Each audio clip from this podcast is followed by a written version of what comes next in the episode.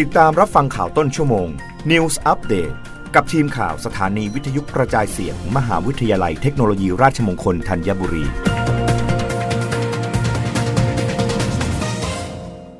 รับฟังข่าวต้นชั่วโมงโดยทีมข่าววิทยุราชมงคลธัญบุรีค่ะ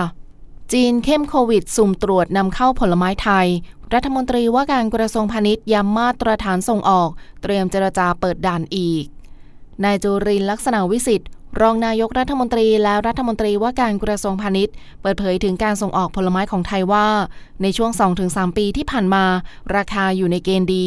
สำหรับปีนี้ผลไม้ส่งออกเยอะกว่าปีก่อน เรื่องของการส่งออกยังคงต้องพึ่งตลาดจีนเป็นหลัก ซึ่งจะส่งออกได้ 3 ทาง คือทางบก ทางเรือและทางอากาศ ส่วนใหญ่ที่ผ่านมาส่งออกทางเรือเป็นหลักประมาณร้อยละ 50 ทางบกประมาณร้อยละ 40 และทางอากาศไม่ถึงร้อยละหนึ่งแต่จากนโยบายซีโร่โควิดของจีนทำให้เข้มงวดกับการนำเข้ามากขึ้น โดยเฉพาะที่ด่านจากเดิมที่สุ่มตรวจตู้ผลไม้จากไทย เวลานี้ทำการตรวจสอบทุกตู้ จึงอยากฝากเกษตรกรเคร่งครัดมาตรฐานการดูแลคุณภาพของผลไม้ไทยทั้งหมด ที่ต้องให้ปลอดโควิด เป็นไปตามมาตรฐาน GAP ที่กระทรวงเกษตรกำหนด และต้องเป็น GAP+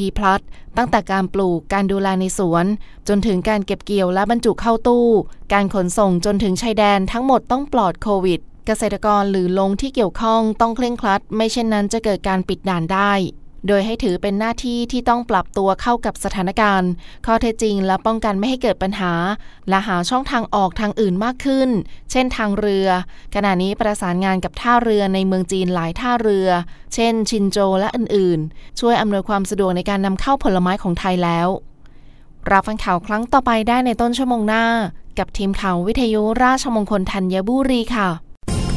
รับฟังข่าวต้นชั่วโมง News Update ครั้งต่อไป